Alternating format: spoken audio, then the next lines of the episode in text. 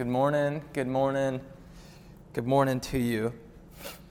Um, the first time I saw someone bring good news of great joy, well, I mean, what comes to mind when I think of good news with great joy, I think about growing up, um, spending all day watching Super Bowl coverage, watching the Super Bowl, and then I don't know if you remember this, but um, right after the Super Bowl was over, I don't know if they still do this today, but what they used to do was they used to have this massive raffle. And on big Super Bowl Sunday, this uh, Publishers Clearinghouse raffle, there'd be representatives from this perhaps scam, but they would show up to somebody's house with an oversized check that said $10 million. And the camera would follow as someone holding this oversized check would walk up to the door, ring the doorbell, and surprise somebody with quite possibly the largest amount of money they've ever seen in their life. And what would follow after that are screams and yells and quick breaths as they realized that they had just won this large sum of money. And I remember thinking how cool it would have been just to knock on people's houses every day and say, Hey, I have great news for you. Story two uh, growing up, there was another thing that really stayed with me. It was um, Oprah Winfrey's favorite things episode. So every year, Oprah would gather a crowd of people um, in her studio, and um, early on, nobody knew what was going on, but later people would realize that, oh my goodness, this could potentially be Oprah's favorite things episode. And what would happen during this episode is, is Oprah would stand up, talk about some of her favorite things, and then just gift everybody in the crowd with those things every year. You know, and so they got two-way pagers and big screen TVs and cars and now all of this has become a, you know, a giant meme only for Twitter where you see Oprah just flailing her arms and telling everybody that they got one and everybody got one and everybody in the crowd were winners of these extravagant gifts. And I thought, man, wouldn't it be cool if you were sitting in the crowd and Oprah Winfrey is just saying thing after thing that, that she's enjoyed from the past year and saying, you get one, and you get one, and you get one. If you go to the website, this is how they describe it. Uh, I just did a quick Google search, and, and, and they, they have this 90 second clip about all these episodes of Oprah's favorite things. And they said, for 16 years, it's been the most anticipated holiday event on TV. And here's your chance to relive the surprises, the joy, and oh, yes, the shrieking. Um, and if you're like me, a thought you may have is how lucky for them to be the ones to win, to receive the surprises, to hear announcement and after announcement after announcement of good news that carry great joy. You might know where I'm going with this. Today, we turn our attention to another announcement. An announcement we've seen told and retold every Christmas year and, and as we hear the Christmas story. Um, but the issue is, we hear this story of good news, of great joy, but it doesn't do anything for us in any sort of practical way. We file it away as another cute episode that's a part of this Christmas Advent season. And we tell it to our kids, but we don't realize the power it has to usher us into deep, consistent joy. And so, my aim in these next minutes are simple. I want to show you how these short verses can be a life source for consistent, unending joy that can overpower the forces of despair that threaten your life in this season. I want you to be a better, more skillful hunter of joy. And why is that? Like, why, why is that important? And I think for a single reason you already, whether you're a follower of Jesus or not, you are a hunter of joy. It is the subtext to your spending, it animates every conversation in your relationships. You are seeking joy. And why not turn to this passage of text where we find this most unusual announcement? And so, with that, would you read God's word with me? We're in Luke 2, verses 1 through 11. If you're at home and can, would you stand as I read this in honor of God's word? Verse 1 says this um, In those days, a decree went out from Caesar Augustus that all the world should be registered. This was the first registration when Quirinius was governor of Syria, and all went to be registered, each to his own town. And Joseph also went up from Galilee and from the town of Nazareth to Judea to the city of David, which is called Bethlehem, because he was the house and lineage of David, to be registered with Mary, his betrothed, who was with child. And while they were there, the time came for her to give birth. And she gave birth to her firstborn son and wrapped him in swaddling clothes and laid him in a manger, because there was no place for them in the inn. Verse 8, and this is where we're going to focus in. And in the same region, there were shepherds out in the field, keeping watch over their flock by night. And an angel of the Lord appeared to them, and the glory of the Lord shone around them, and they were filled with great fear. And the angel said to them, Fear not, for behold, I bring you good news of great joy that will be for all the people. For unto you is born this day in the city of David a Savior, who is Christ the Lord. And would you pray with me? Father, we invite you into this time that you would speak and that we would listen to you, that we would know the joy that only you can give, that's centered firmly in knowing and experiencing you. Would your spirit be with us now? Would it fill the rooms and the homes? Would it fill each home in our church with deep peace, and joy as we turn our eyes to you this morning. In the name of Jesus, I pray. Amen. Um, we're going to do this in two parts. One, a most unusual announcement. And two, um, I want to answer the question how to grow in joy. Okay? So, one, a most unusual announcement. Um, Luke 2 tells of shepherds alone on a dark night, surprised at the sight of an angel. Um, but the way that Luke actually begins the chapter doesn't start on this dark night. It starts with an introduction. An introduction that names these key significant figures, not only in this tiny town of Bethlehem, but these, these key figures of, of global scale. What do I mean by that? Verse 1 and 2 reads this In those days, a decree went out from Caesar Augustus that all the world should be registered. This was the first registration when Quirinius was governor of Syria. So here we have two levels of authority. We have the governor of Syria, Quirinius, but we also have Caesar Augustus, the, the emperor of the entire world. And so we have levels of authority, and yet Luke by verse 8 zooms in to people of perhaps not noble birth. He zooms into shepherds on a far away corner of the world. And he zooms in to set a contrast between who this angel, this messenger of God, runs to tell the good news to. He doesn't run to Rome. He doesn't run to the capital seat of Syria. He doesn't run to the capital seat of Jerusalem. He runs to a corner where the only people available are these, these boys chasing around their sheep. He runs to these shepherds. And commentators have long argued what it means that an angel would come to shepherds. No doubt they were lowly and humble and Luke cares deeply to show God moves and works towards those in society who society may overlook. And the shepherds, not knowing what the angels were there to do, look at it, respond in fear.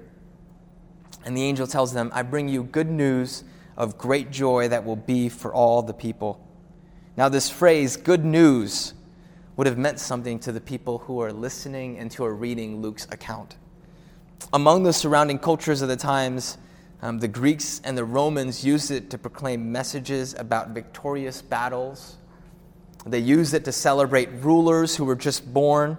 There's an example, there's this text where a provincial assembly wrote about celebrating the emperor, and they said this, and I quote Whereas Caesar, when he appeared, when this emperor appeared, exceeded the hopes of all who had anticipated good tidings.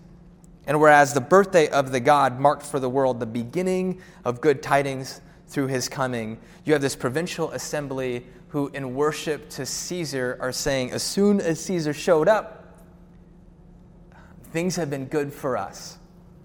And what you find is Luke, in, in telling this account of Jesus being born, takes this language that Greeks and Romans would have been familiar, familiar with, that they would have attributed to their local and their national and their global political rulers. And he says, You're wrong about worshiping Caesar, but understand that the one who you're truly longing for is here. Luke would have been saying, Another ruler more powerful whose domain expands physical lands. Um, so great that Caesar does not compare is here. So it would have meant something to these people who were listening with this Greco Roman background and worldview, but it also would have meant something to the Jews of the day.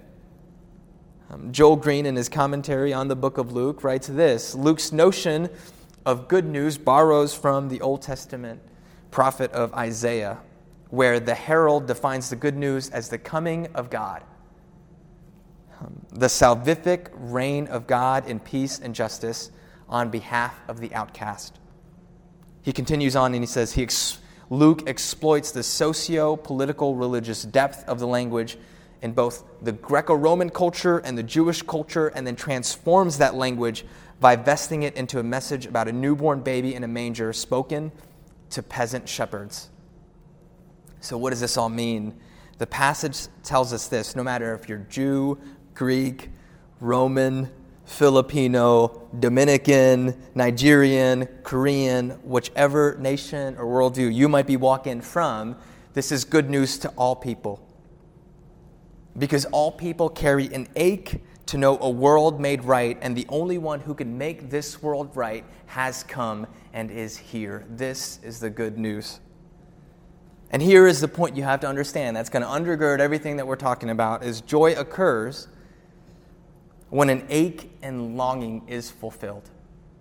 Joy occurs when an ache and a longing is fulfilled. The angel, when he tells the shepherds who has come, describes Jesus with these three words Savior, Messiah, and Lord. And I don't have time enough to unpack all of these thoroughly. But if you were with us two years ago, in, in Devlin's actually first sermon at Hope, he unpacks this. Um, and if you're longing to hear the, a more thorough explanation, I would dial back into that because it was fantastic. But listen, you have to understand that the core of what you need to understand about these descriptors, these descriptors, Savior, Messiah, and Lord, are ache language. They are longing language. The Jews invoke these descriptors while looking out into a world of pain and longing for their God to come. And as the angel explains, this news of the arrival of our Savior, Messiah, and our Lord, what this leads to is great, or in the Greek, mega joy. Great joy. And the, in the darkness of the night in that first advent, as shepherds were with their sheep, um, in the darkness of that moment, which in the darkness captures the grimness of Israel's hopes Israel were pawns in global politics, unable to defend ancestral lands, with little understanding of how this all fit into God's plans. They didn't know how their present circumstances can, can even be included into some sort of future glory. Yet, at the appearance of an angelic messenger who came to not with a knock on their door, but with the full glory of heaven, the shepherds understood three things that night. The shepherds understood that God had not lost the plot that he was still in control. Two, they understood that God was expanding his kingdom to include more people, not less. Um, expanding to include those who were, who were not society's first picks. And three, the shepherds understood that in the middle of this darkness, joy was still possible. And for us, listening to these same angels as we overhear their conversation with the shepherds, for us, sitting in our living rooms, perhaps in 2020, we can know these three things as well. One, that God has not lost the plot. Two, he is expanding his kingdom story to include more people, especially those who are not society's first picks. And three, even in the thick of a tumultuous 2020, we can believe that joy is still possible. Now, if we believe that joy is still possible, the question is how do we grow into this joy? How do you grow into a person who grows deeply into this level of joy? And here's the issue in all of this. If you were given the option to go back in time to either be one of three places. One, to be the raffle winner with the oversized check that just won $10 million, or two, an audience member at Oprah Winfrey's Favorite Things annual holiday event TV show getting cool free stuff, or three, a shepherd in Bethlehem sitting in the darkness before an angel shows up um, to receive the good news in the most grim of situations. If given the option, what would you choose to go back to? What feels the most practical to you? What feels like it has the most capacity to actually bring joy to your life? A check of 10 mil? the latest technological gadgets and advances, or three, a pronouncement and an announcement from an angel about good news of mega joy. Now, why do I ask this question? I ask this question because I love Kit Kat bars. If someone came to me and told me I got a lifetime supply of mint chocolate, I would not care because I love Kit Kat bars. Here's the idea the conditions of your attendance set your capacity to experience the joy that this angel declares. Let me put it another way. If your longing does not match the announcement, it will not lead to joy. You will be apathetic. So the question really is how do you shape your longing so that the good news proclaimed by the angel, this good news of Jesus, makes a practical difference in your life? Two answers for that.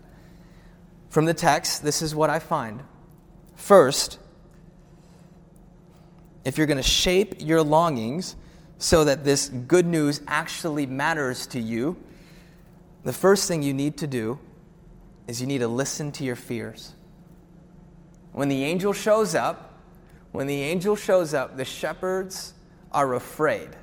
They're so afraid that the angel has to say, Do not be afraid. And why are they afraid? Because um, because we, as fragile human creatures, we all live in the fear and tyranny of a single announcement. We all live in tyranny of what a single phone call can do to wreck your life. We all feel the weight and fear that we could hear about someone becoming extremely sick getting a phone call about losing a job after a tumultuous 2020. Um, we all worry about um, what would happen if things don't get back to normal um, as soon as we hope. And when we listen to our fears, what we understand is Adriana Smith um, writes when she was critiquing a poem compilation entitled Joy by Christian Wiman. She says this in The Atlantic Sorrow and joy are bedfellows. Sorrow, in order to ha- enlarge your capacity for joy, um, you need to be able to look deeply and squarely at sorrow in the face. And what you find is this your fear, what it can do, is it can orient your longing you don't feel like you need a Savior unless you come to understand that you need saving. And most of us struggle with this good news that a Savior, a Messiah, the Lord has come because if we're honest with ourselves, we don't know how it would actually change the next year of your life. But if you looked at your fears squarely in the face, the reality of and the possibility of forthcoming sorrow and you looked at the brokenness out in the world, you would say, Oh my goodness, we need a Savior. And then the angel would respond to you and say, Oh, but he's already come. Would you fix your eyes on him? Second, so what happens if you've already gotten the bad news? I know some in our church who we're praying for are in the thick of even um, a more difficult season than some of us who are just mildly inconvenienced. Others are in this season of real pain and suffering. And so, so what do we do then? How do we live a life of joy if we've already got the phone call? If it's if pain and suffering is not some unrealized fear, but, but a present companion. And the truth from the passage is this um, we have to surrender your sorrow to the magnitude and the bigness of the news. When sorrow comes, we have to meditate firmly on the wondrous nature of the news. Um, we have to meditate on the largeness of the one who's already come. And we have to let him envelop the pain.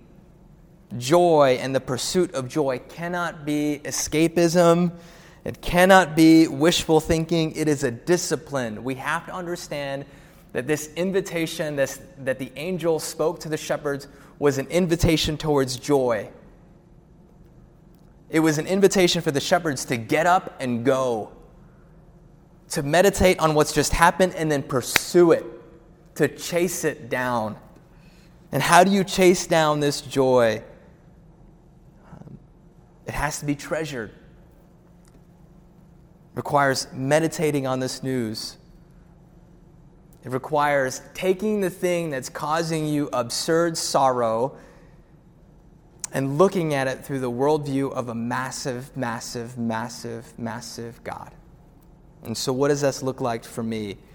In the thick of all the stressors of uh, 2020 and everything that um, us, you know, transitioning forward could look like. It, it can be a season of deep anxiety and stress. And what that's looked like for me is at night when the kids are asleep, um, listening to this song that reminds us of how big God is. Um, that reminds us of who has already come who, um, as the saying goes, who, who holds the world in his hands, um, and to see how that truth intersects with um, the confusion and anxiety of my present reality. And then to see my present reality become enveloped by the fullness, um, by the fullness of God's magnitude. This is no formula. Um, it is firmly treasuring the truth that we've all heard and let it go from a purely mental kind of idea to something that fills us viscerally from the top all the way to the bottom of our bones. Um, and so this is what we're going to do. Yeah. We're going to play this song. Jason has this um, has recorded the song that I mentioned. Um, and, and the song is titled Who Can Compare? And if you're in any way just longing for your, um, for your aches to be aligned with the fullness of this good news so that you could experience this joy, or if you're in this emotionally crushing season and just need to feel the weight of how big God is, would you just close your eyes? And would you say this single prayer over and over and over again? Would you pray, Would my vision of you, God, be greater than everything I fear and everything I want to accomplish? And would I know your delight for me? Would my vision of you be greater than everything I fear and everything I want to accomplish? And would I know your delight for me? Would my vision of you be greater than everything I fear and everything I want to accomplish? Would I know your delight for me? And I promise you, if you do this every night this Advent, it will change your 2021. And you will see how the joy that comes from God is stronger than any sorrow um, your life can offer you. And so we're going to let this song play, and I'm just going to pray for you. Let's pray. Father, I pray for our church. I pray that the reality that you have come, the fullness of who you are, um, I pray that that would be a practical truth that becomes um, that becomes ever more real to our church, and that we would live from that place, and that would change us, and it would bring us joy and peace and a release unlike anything else. In the name of Jesus, I pray. Amen.